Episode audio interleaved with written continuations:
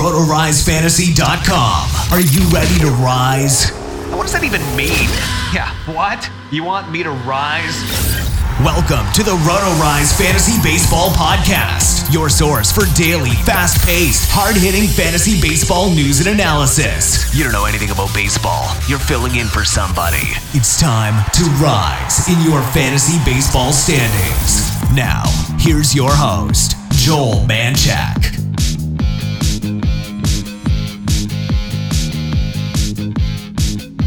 Welcome, everybody, to the RotoRise Fantasy Baseball Podcast. This is episode number thirty-four. Make sure to give at RotoRise a follow on Twitter. And please, as always, guys, take a moment and rate and review the podcast. It'll help us rise in the podcast charts. We're on iTunes, Stitcher, SoundCloud, TuneIn. Um, you know, thank you for those that have already left a review. Uh, it, it's a big help. Today's episode, we have Joe Pisapia, one of the legends in, in fantasy sports. Joe hosts a fantasy sports radio show on the Fantasy Sports Network. Uh, he's on uh, the RotoWire Daily Podcast. Thanks so much for joining us, Joe. Yeah, happy to be here, Joel. Thanks for asking me, man. Did uh, did I miss anything on that list there? I know you're doing a lot right now. uh, well, the new Fantasy Football Black Book just came out, so uh, that'll be number ten in the whole Black Book series. Uh, so that's available right now on Amazon, which is great. Also at number one on Fantasy Sports. That's ten straight uh book between baseball and football the last six years. So that's available out there. But yeah, fantasy radio keeps me busy enough. So does RotoWire and all this other stuff, plus kids. So, uh, certainly busy, but not too busy to, to hang out and talk baseball on a podcast. So I'm happy you had me over. Yeah, great. So yeah, I was going to mention that the Black Book, um, you know, you've got bestsellers, you know, pumping them out. Um, tell us a little bit about that book specifically. What, what do you cover in that? How is that book a little bit different, you know, than other fantasy resources that people might uh, might find? Well, the the real separator there, and it's really hard nowadays because everybody everybody's a quote unquote expert, everybody's an analyst, everybody does all these things and their rankings and their opinions, and and you know, if you can do it colorfully, that's great. But the thing that I've done, which is different, is the Black Book works with this tool called Relative Position Value, which is basically a tool that really lets you know how much better a player is than another player at that same position. You know, we always talk about rankings and this guy likes this guy more than that guy or what projections are going to say, but that's not nearly as important as understanding what a player's true value is. And that's what R P V, relative position value, does. And, um, it works for baseball, works for football, works for different types of leagues. It works for different sorts of depth of leagues. And that's what makes it so unique, is that it's completely adaptable. And it's not enough to understand just, you know, how, you know, if I like this player more than this one, it's important to know just how much. And what it does is it quantifies position scarcity, and it lets you also know where the players are who are negative, who are below the fantasy league average, and how much, and how having those guys on your team or drafting those guys in the wrong place will actually hurt your roster, because fantasy sports is about me outperforming you as much as I can, for as many spots as I can, from as consistently as I can. And that's what R P V does. It teaches you how to do that. Teach you how to make trades, teach you how to manage a roster, how to draft, the whole thing for every sport. So um, yeah, what I really like about it, Joe, is it it just makes it so simple. I mean, yeah. you, you just um, you're able, you know, fantasy sports is so complicated. You, you know, you've got projections, you've got all these things, and, and what it does is it just simplifies things uh, for the fantasy owner. So I, I really like uh, what you're doing there. One of the things I wanted to pick your brain on, though, is um, you're obviously doing baseball, you're obviously doing football. You know, there, a lot of the, our listeners are, are doing the same. So how do you balance uh your football pre-draft prep and also, you know, keep an eye on the second half of, of the fantasy baseball season? It's difficult. I'm not going to lie. It's a really hard thing to do. And I think what you, you know, being on the radio every day makes it easier. Yeah. Uh, because it forces you to be keyed into things that are going on. So that's, That's a big help. You know, for the, you know, last five years I was hosting at Sirius, and I just left to go work last year for the Fantasy Sports Network. And that helps. Uh, but it is a balance. And there are some things and some guys that are going to get past you. You know, that's just something you have to throw your hands up and realize that if you have a life on top of that, and I got two kids, so on, on mm-hmm. top of covering the, the multiple sports, you're going to miss some things. So don't be too hard on yourself once in a while when it does. But, you know, the best thing you can do is, uh, I find to, you know, if you're staying up on those things, or I learn from the other people that I work with. I like to listen to what they say about different players, and, and that's a way for me to stay tuned in. So, you know, when you have a spot like Fantasy Radio that's free and on demand, you can listen to it. That's great because you don't have to pay a subscription, and that's a way that if you're at the gym or doing stuff, you can stay tuned into the players you need to be ahead on for Fab here in the second half of the baseball season. Or, you know, if you're doing trying to get into football right now, but your baseball teams are doing well, that's that's a thing you got to learn to manage. But look, th- there's time. You set the time for each, and some people this year for baseball, I'm sure they're ready for football to start. Yeah, it's been a rough baseball year with all with all the injuries, man. It's just been crazy. So, um, yeah, that that's good advice. I, I think for me, it's this this is a time for me to to make a jump in my in my fantasy baseball leagues. You know, focus is kind of shifting to football. And this, you know, gives an opportunity for, for some arbitrage where you're able to maybe make a, a jump in your fantasy baseball league for players that have kind of shifted their focus a little bit. So maybe work a little bit harder and uh, see if you can jump up in the standings a little bit there. It's a great point. I actually think that's a real opportunity there because there are some people who are going to check out in those season-long roto leagues. And that's an opportunity that if you pay attention, you can move up some standings. And who knows, depending on what your league pays out or how that works, maybe make some uh, cash back. Yeah. Well, let's talk some uh, some fantasy baseball here. The, the New York Yankees have really taken to this uh, this going young approach. They call up uh, Tyler Wade. Uh, Starlin Castro heads to the D L. Uh, Wade's kind of a, a jack of all trades as far as position goes. He's had twelve games at second, ten at third base, forty-three at shortstop. That's the most. And he played uh, about five games uh, across the outfield and different outfield positions.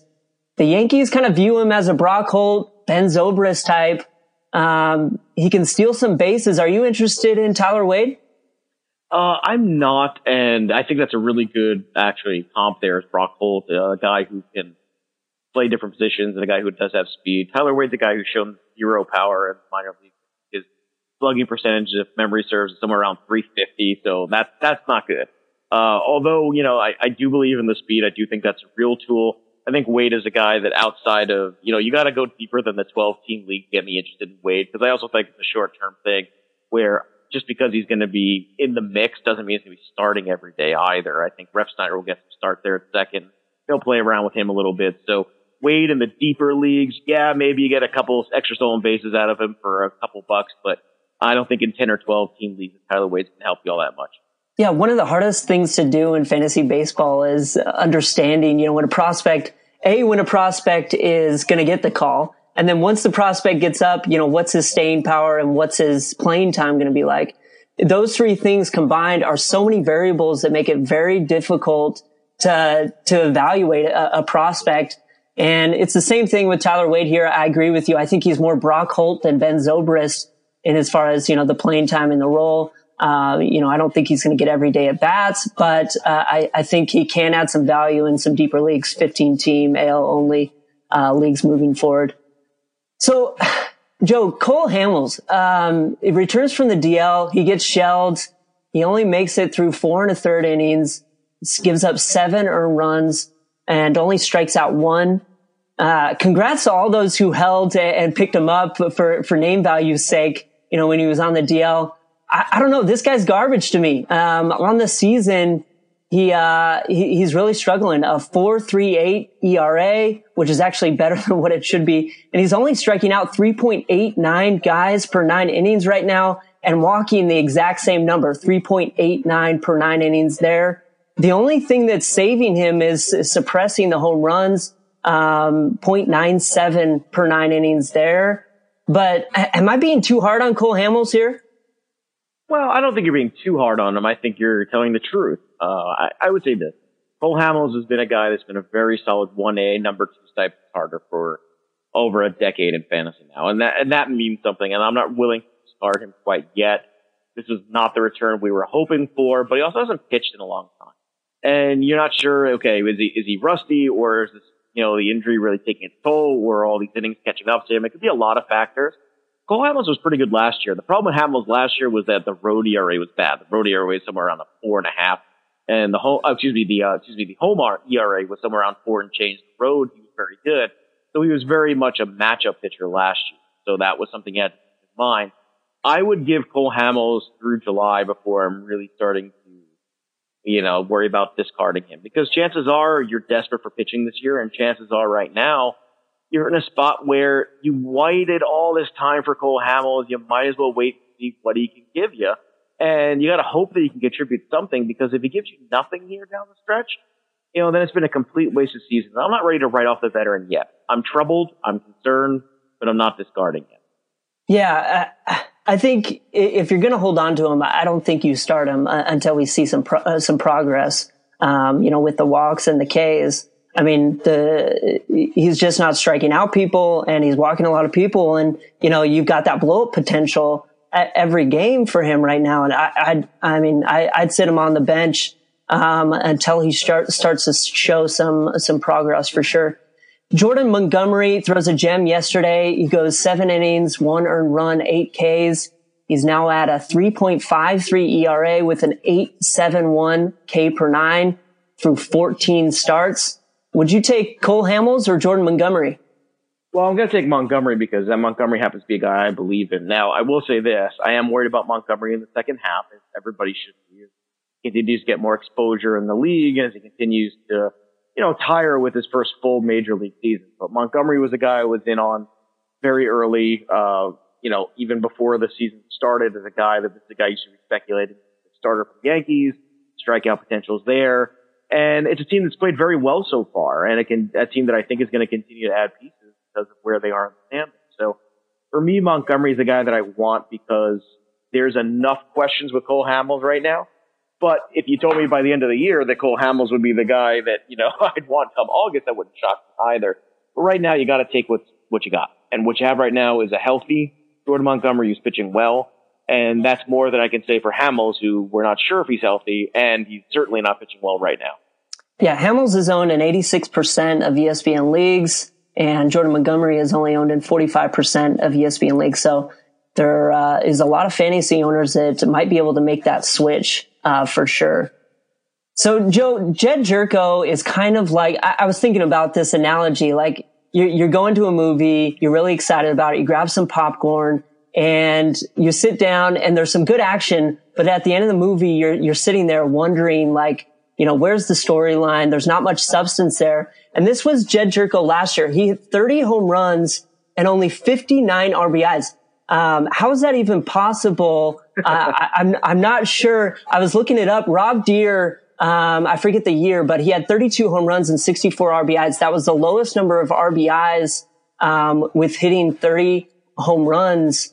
And so that's Jed Gyorko. But this year he's been a little bit better in, in the R B I category with the home runs. He has twelve home runs, hit his twelfth yesterday. He's got thirty-five R B Is. And the steals are nice. Uh, he, he's thrown in three steals, and the average is nice at two ninety-eight. Um, is the sequel uh, uh, going to be better than the, the first showing? Well, I would say this. I think the batting average is shocking. The fact that he's uh, around three hundred is, I don't know whether to be running the other way or if we're seeing now at twenty-eight years old, a guy, Jed Gyorko, finally coming into his own. Because, you know, we forget back with the Padres that Gyorko was a guy that they were relying on with Chase Headley to be the guy to kind of take them into that next sphere of Padres baseball, and it never happened. And Gyorko last year got an opportunity, and he made the most of it from the power standpoint. This year you drafted him for the power. Power's been good, slugging over five hundred. But the fact that the batting average has been two ninety-eight so far this year, that is astounding and a huge bonus. So right now, if you're a Jed Gyorko owner in Roto, you love it. He's a guy that's frustrating in head-to-head because of playing time and yeah. when's he playing this, you know, that becomes a little bit more complicated. But season-long Roto, Gyorko's been a, a fantastic asset considering where you got him. Another player who's provided quite a bit of value, Gio Gonzalez, puts together a nice outing. He goes six innings, one earned run, eight Ks. He does walk five, but um, only two hits against uh, the Cubs. I mean, the Cubs aren't the Cubs of last year, but they're still they still got some hitters there. And he's having a tremendous year, two point eight seven E R A, ninety-five Ks. So he's pacing at about a, you know, two hundred Ks on the year with one hundred innings. Um, so he could have two hundred Ks and two hundred innings at the end of the year. He's also third in all of baseball with twelve quality starts. Do you see regression coming for Gio Gonzalez? I do, because I've seen enough Gio Gonzalez in my old age here where I I know what Gio Gonzalez is, which is a guy that has runs in him. Now, this is one of the better runs he's ever had on Grant. And, and maybe he comes away with a career year because this sustains, and that's very possible. But if you have to ask me which way I'm putting my money, I'm putting my money on the Gio Gonzalez who walks the ballpark, showing up at some point in time, and him struggling the second half. I'll tell you this much. If you could package a Gio Gonzalez and somebody else and bring back a big-time arm, I would absolutely do that. So uh, I would think you sell high on Gio Gonzalez and and bring back some, you know, some other pieces. You probably have to pair him with somebody. But Gio is a great trade chip right now because he is performing well above his expectations, I think, for even the even the sunniest Gio Gonzalez owner this year did not necessarily see a, a E R A under three coming. Yeah, almost a two full run difference between his X F I P and E R A.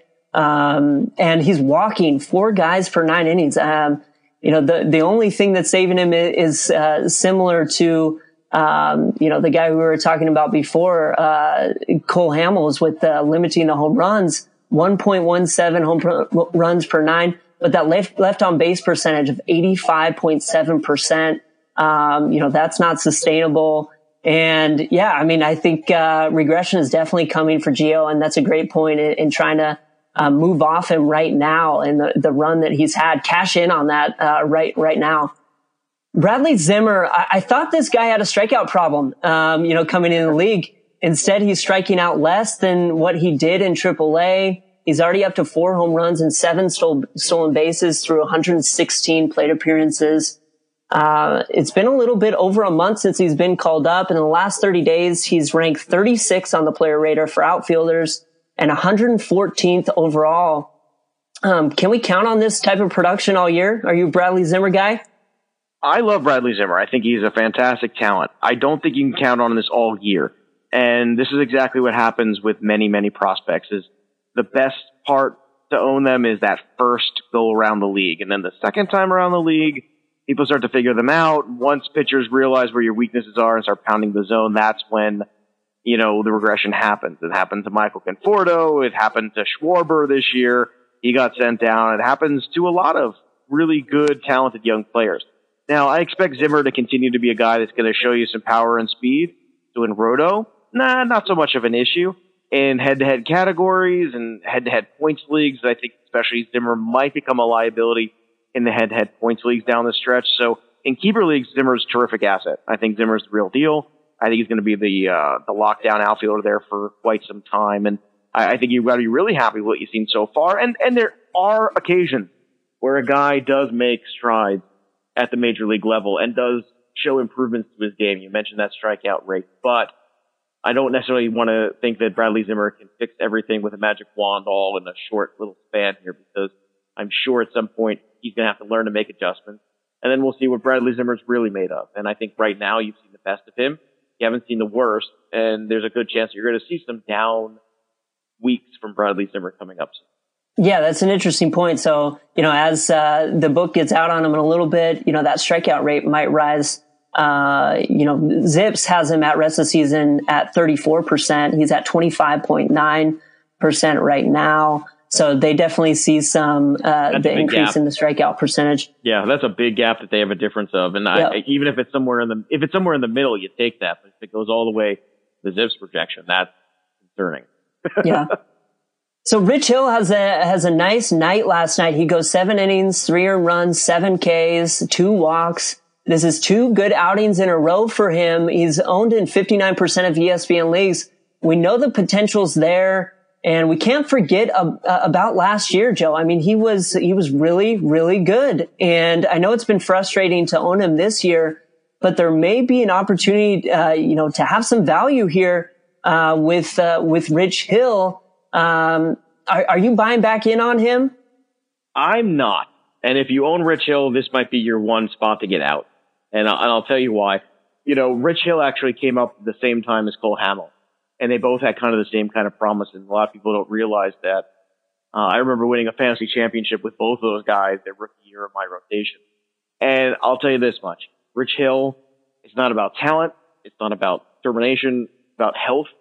And he's a guy that's never been healthy. He's a guy that's always struggled to pitch deep in a game. He's got these chronic blister issues. There's so many downsides to Rich Hill. that I just think you're much better off getting out of the Rich Hill business in it. I understand the strikeouts are tantalizing. I get that. If you're in a points league where strikeouts are worth two points, I get why you might want to try to roll the dice in a deeper league with him, but uh, I'm sorry. I, I would like to move on with Rich Hill, and this might be your best opportunity.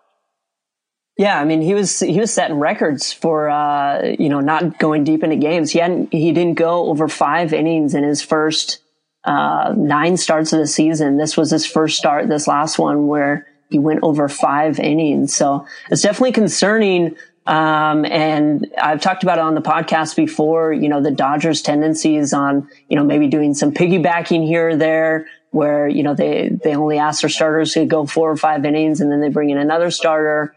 And so, I mean, it's, I, I see a couple good games. I, I would be more interested in the daily format, and you could probably speak to that a little bit better than me, but on the daily side, you know, uh, hitting on that K potential, um, but not having it on the daily side with Rich Hill, Joel, is the fact that he's not going to, even on the good games, the strikeouts will be there, but the bridge to the win is so far yeah. because he doesn't pitch deep enough in the games. And on the FanDuel side with the quality starts in play, you're not going to get that either a lot of the times with Rich Hill. So that's why he becomes an infuriating guy, because the daily game and the season-long game, he's just not available enough, whether it's game-to-game or start-to-start or missing periods of time. There's so many downsides with Rich Hill that really he's a guy I can't buy into anyway. So last year, I mean, he, he did okay going to, in, in deeper into games. I mean, he, he had a bunch of starts. I mean, I'm just off the top of my head here. It looks like about twenty or so. Of, um, well, no, about fifteen, uh, he went six or deeper. So, I mean, I don't know. Maybe, um, you know, like you said, the strikeouts are tantalizing, and maybe he can, uh, put some of these shorter outings behind him and, and move forward. Th- this last, last game was a little bit, um, you know, it was definitely a good sign, but, um, I'm not ready to jump fully in, but I'll, I'll dip the toe a little bit uh, on Rich Hill. Well, I hope you don't get frostbite. That's all I hope.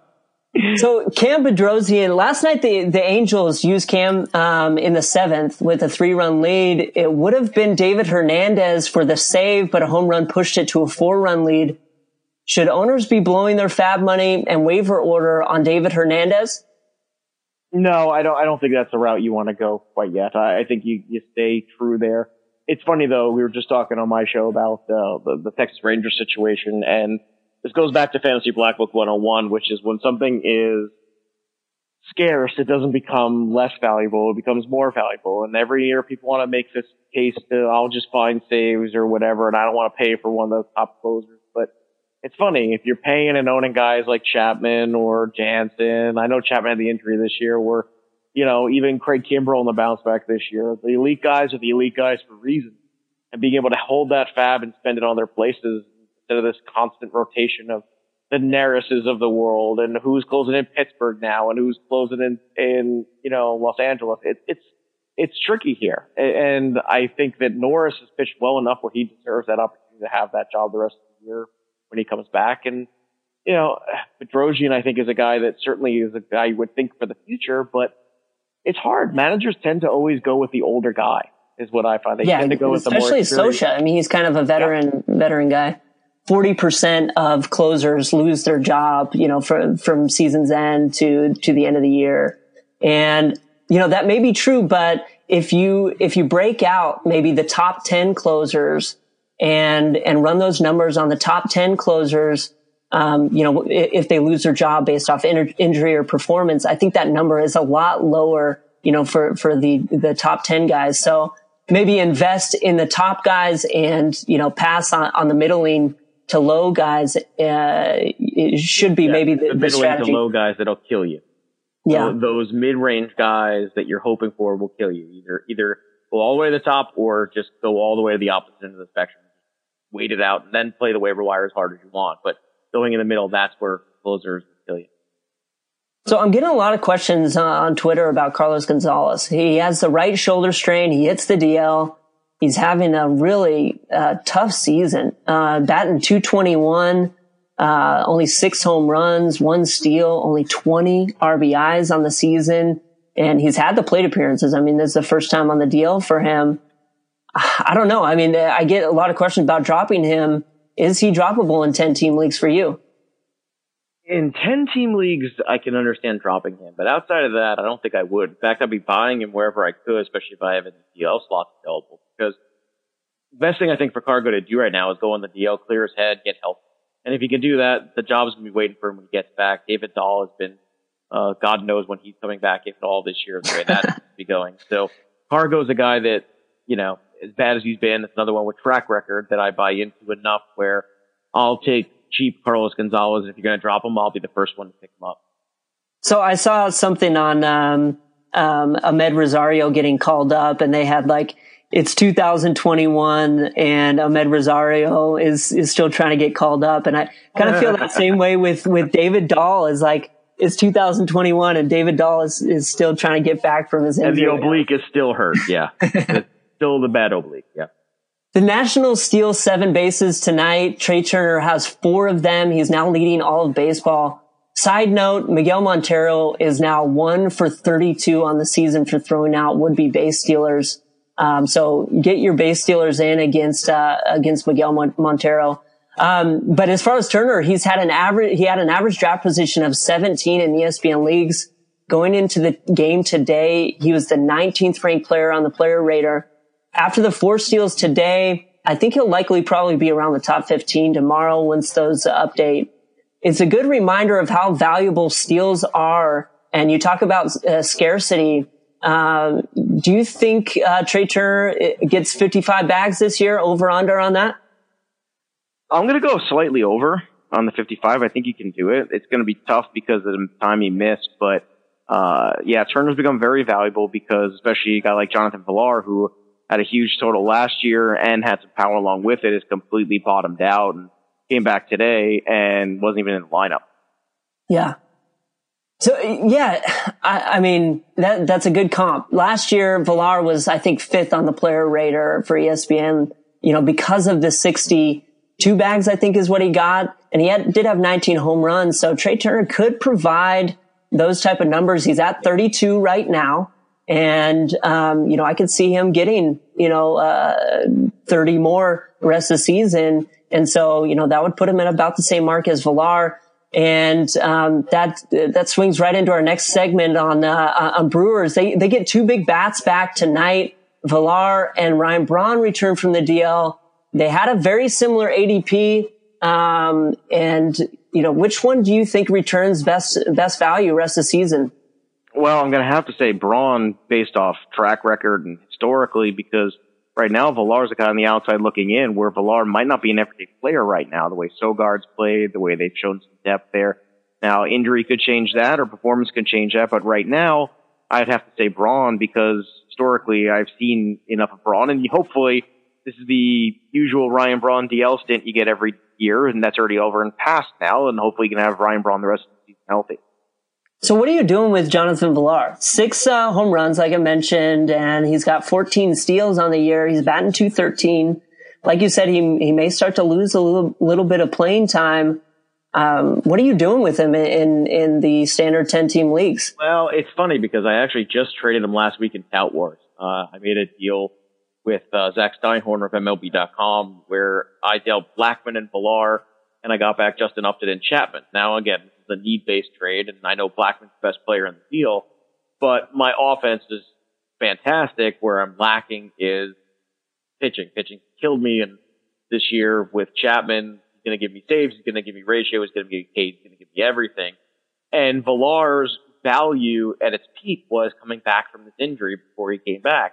The fact that he came back today and did not start, that's not good for his value. Right yeah. Now, if you're a Villar owner, you're stuck with him. You're hoping that he turns it around. Uh, if you are looking to acquire Villar, you gotta be a little careful here. Get him cheap, that's fine. You can't pay anything close to draft day value for him because right now, it's questionable how much he's going to play. Villar in head-to-head category leagues still has value because he doesn't have to play every day to steal your bases and to be useful in that sense. So that's the only format where I could say Villar is still the guy that I could, I could stomach owning. But right now, it's, it's tenuous. It's a bad spot. And sometimes you gotta know when to be wrong. You know, I, I, I, I spent money on the auction there on that day on Villar. I thought that maybe he would hit at least a dozen home runs and still give me fifty steals. And so far, mm-hmm. that doesn't look like a good total. And you have to know when you say, okay, no matter how much good work you do, no matter what you do, part of being good at fantasy baseball is learning when to roll with the punches and when to get out, when to get in on players. And sometimes, for better or worse, you got to make tough decisions. So Joey Votto has turned into quite the power power hitter. He hits number twenty-one tonight. He's pacing at about forty-two. Do you think he hits that forty mark? It would start it set a new career high for him. I don't. I'm going to say at some point he hits a bad streak there, and I think he probably finishes somewhere around thirty-five. But I I think it's a fantastic year for Votto. It's great to see the power finally. That was my big knock on Votto is every year, you know, you never knew where the home run total was going to be. It would fluctuate every year, and it's a fantastic season for him, and he's utilizing the ballpark and hitting on the road, hitting lefties, he's hitting righties, hitting everything. So it's a great year for Votto, and uh, who knows, maybe he's trying to play his way off that team too. Yeah, I want to get my plug in for him uh, hitting in the home run derby. I think it would be so sweet, Joe, to have him go up, choke up on the bat two to three inches, and, and beat everyone right in the home run derby. He probably could, and if he did, he probably would then lose five home runs off, off that forty home run pace, right? Yeah. Alex Cobb takes a no-no into the seventh tonight. So he goes eight innings, zero earned runs, and four Ks. He now has a quality start in his last four appearances without allowing two earned runs in any of them, or over two earned runs in any of them. Is he a streaming guy? Take an old line from uh, from Matthew Berry. Is he above the Wandy line for you? He is. He's trending in the right direction. And I think with guys with Tommy John, the thing that comes around last is that feel and that touch. And I think he's finally getting that back in the last start. You can see it a little bit where, you know, the velocity hasn't been the issue for him. It's been the feel and location. That's where guys tend to struggle. And I think if he's starting to get that back, there's a really good chance that they're going to move on from him. And he's pitching his way into a good ballpark and, and a good uh, ball club, I should say. So if he ends up on a Houston, if he ends up in Los Angeles, that'd be a great landing spot for him, especially now that Urias definitely not going to be a contributor this year, or maybe even next year, depending on that surgery. I think Cobb would be fantastic in the National League with Dodgers. So yeah, that would be sweet. Alone, I would certainly look to adding him wherever I can. So I wanted to play uh, a player pick'em with you with Luis Severino. He's got twelve Ks through seven innings right now, um, one hundred seven Ks on the year with a three point two five E R A. I wanted to play a player pick'em with you. Would you take Robbie Ray or Luis Severino? Mm, that's a good question. Um, I'm going to take Severino because Severino was supposed to be this pitcher. And I think when, you know, I don't want to knock Robbie Ray. He's had a great season and he's a fantastic strikeout artist, but there's still splits about Robbie Ray home road that are troubling and some other things dig deeper into his profile that, you know, there's some things you can knock him on. With Severino, this is the guy he was supposed to, he was supposed to be an ace. He dominated every level of the minor league. He came up last year, he was so bad. It was something we all were scratching our heads. Him and Berrios, yeah. Everyone kept looking at each other and saying, this is not supposed to be like this. It should be better than this. And it wasn't. It was god awful. And I think now you're seeing the Severino you should. So Severino over Robbie Ray, all across the board, keeper leagues especially. But yeah, I'll, I'll take Severino. Okay. What about McCullers? Lance McCullers. Oh, that's a tougher one. Uh, I'll tell you this much. I'm more confident in Severino's ability to stay healthy. Okay. Last year he had some arm issues and another guy that's still building up stamina, whereas Severino's had some longer seasons in his minor league track record, so I don't worry about him much.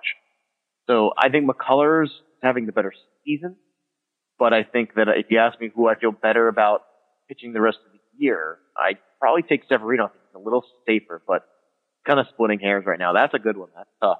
Okay, what about Archer? Mm, that's another one that's hard. Um, I'm going to take Archer because uh, for the same reason. Now, I feel better about Severino lasting than McCullers, but there's also nothing to say that in Severino's first full season in the big league that once he hits around one hundred forty innings or so, that he hits a wall and gets tired. I'm not worried about that. And if I'm a team in the standings that's doing well, Archer's the guy I feel best about giving me good innings in August and into the playoff scenarios in September. So Archer, for track record and stamina purposes, gets a slight nudge above Severino. Yeah, I agree with you on all those. I, I accept McCullers. I think I would take McCullers. Give me the little bit um, higher risk, injury profile risk. But I, I think he's got a little bit more uh, ceiling than Severino. Um, as far as the E R A, I, I think he's got a, a good chance to keep that E R A a little bit lower than Severino. Yeah, it, uh, that, that's a tough one. It really is. And it just depends on what the rest of your rotation looks like too. How well can you balance that risk? Do you have a bunch of guys on there that you feel good about, or is your rotation a bunch of guys that you're waiting for the other shoe to drop? So I, while I was making these notes, uh, Joe, Mike Fiers had, uh, had gone like five innings without giving up a run. And then I, I'm looking right now, and he, he got hit around, and I, I was starting to, to put the narrative together. Like, man, how is this guy doing this? You know, he's had a crazy month, but he gives up four earned runs. He does strike out seven tonight, only makes it through five and two thirds. But, um, that narrative kind of shifted quickly there. He, he kind of is who we thought he was. Well, Fiers has done this before. He teases us. He has these stretches where he looks like a fantastic fantasy pitcher, and then he has stretches where he looks like a guy that you want to absolutely cut to the waiver wire as fast as possible. Like, you want to do it in the middle of a start. That's how annoying, frustrating he can be. And I don't know what it is. I don't know why. I wish he had gotten with a great pitching coach at some point in his career, because the talent is there. You see these moments where he has these stretches over five, even ten starts. Looks like just, I mean, the moments last couple of years with the Brewers in the past where he looks like a guy who's going to break out. A lot like Paxton, you know, where you're just waiting and waiting and it just never happens. But Fiers right now is, you know, is on a great run. Yeah, tonight, you know, started off really good and then maybe not ending as well as you like. But, uh, you know, right now he's locked in. Right now, if you're streaming him, great. But remember, it's just a temporary thing. Yeah, and just an update on that, that closer situation that you were mentioning, the, the, the Rangers closer situation. Matt Bush came in and, and got, uh, got a save, only allowed a hit. Um, but he got the save. So that Bush isn't burning as much as it was, uh, a couple, a couple days ago. He, he's got two saves in a row now.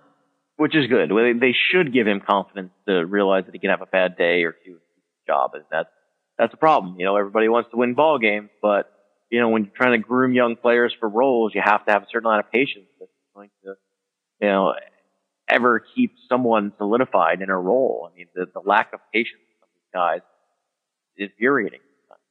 Yeah. Joe, it was great to have you on, man. I, I appreciate you coming on. We got to do it again sometime, uh, again sometime. It was, it was great. Absolutely, man. Great job. And uh, I appreciate you asking me. All right. Well, we're out, guys. Thanks so much. Thanks for tuning in to the RotoRise Fantasy Baseball Podcast, where we help you rise in your fantasy standings. Did you know you can get custom expert fantasy team reviews on the web at roto rise fantasy dot com, where we offer top free agent pickups, standing analysis, and trade ideas, all done by a real-life fantasy expert. You can put it on the board. Boom, out of here.